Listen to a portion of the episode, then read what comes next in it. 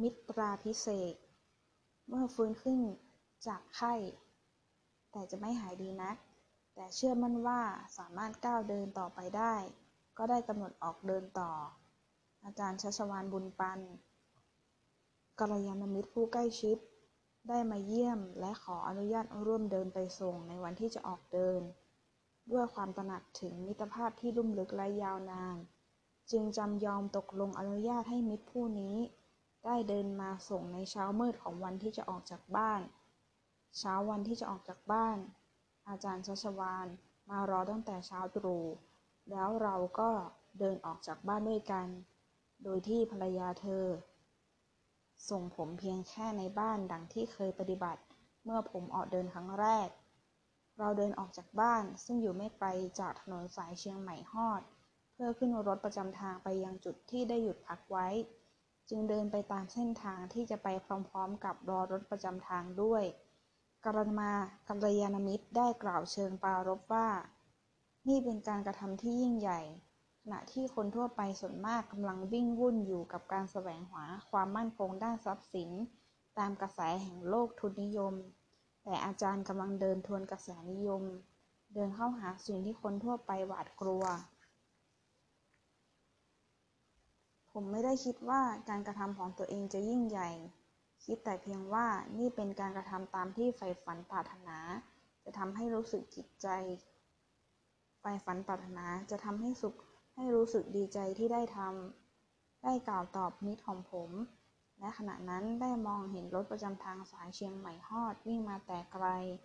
เราหยุดเดิน โบกมือให้รถหยุด และเมื่อรถอยู่ใกล้ๆ จุดที่เรายืนอยู่ ผมไปหาหันไปหามิตรเพื่อจะขอบคุณที่เดินมาส่ง แต่ยังไม่ทันได้กล่าวถ้อยคำใด ๆกัลยาณมิตรของผมก็เข้ามาเข้ามาสวมกอด พร้อมกับกล่าวคำว่า ขอให้อาจารย์ประสบความสำเร็จในการเดินทางไกล และยิ่งใหญ่ครั้งนี้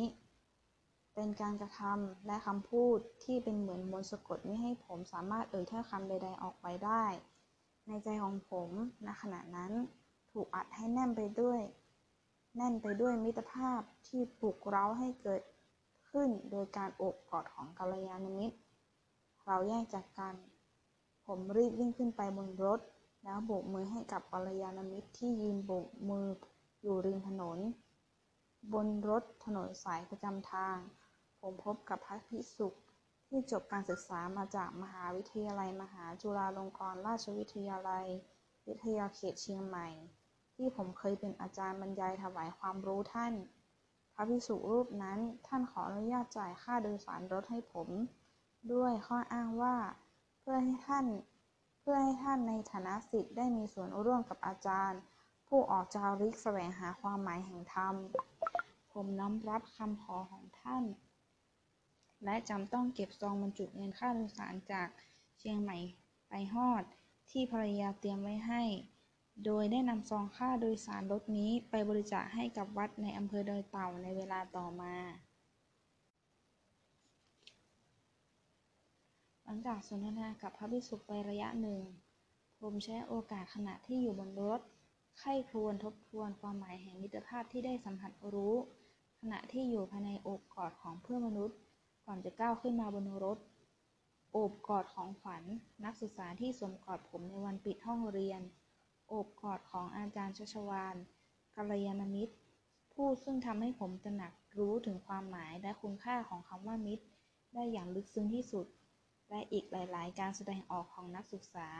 และเพื่อนที่ได้สัมผัสจับต้องเนื้อตัวผม เพื่อให้กำลังใจในการก้าวเดิน ทั้งหมดทั้งมวลของกายสัมผัส และถ้อยคำที่เอื้อนเอ่ยออกมาขณะสัมผัสนั้นทำให้ผมได้ตระหนักรู้ในขณะนี้ว่า ทั้งหมดทั้งมวลนั้นคือ ขบวนการอธิเษกให้เนื้อตัวร่างกายผมเป็นที่สถิตแห่งมิตรภาพ เป็นพิธีกรรมที่ควรจะเรียกว่ามิตราพิเศษกพันที่ระลึกรู้ได้เช่นนี้ก่อให้เกิดภาวะขนลุกสู้ด้วยความปิติที่สำนึกรู้ว่า ตนเองได้ผ่านพิธีกรรมอันศักดิ์สิทธิ์โดยมิรู้ โดยมิรู้เนื้อรู้ตัวมาก่อน ความสำนึกรู้ที่ปรากฏขึ้นมานี้ ทำให้ผมตั้งจิตอธิษฐานว่า นับตั้งแต่นี้ต่อไป ร่างกายนี้จะไม่ใช่เพื่อเบียดเบียนทำลายใคร แต่จะเพียรพยายามอย่างที่สุด เพื่อให้ร่างกายนี้เป็นที่สถิตแห่งเมตตาธรรม การุญยธรรม และมุทิมุทิตาธรรมตลอดไป จนกว่าจะแตกสลายกลายเป็นดิน น้ำ ลมไฟกลับสึกกลับคืนสู่ธรรมชาติในที่สุด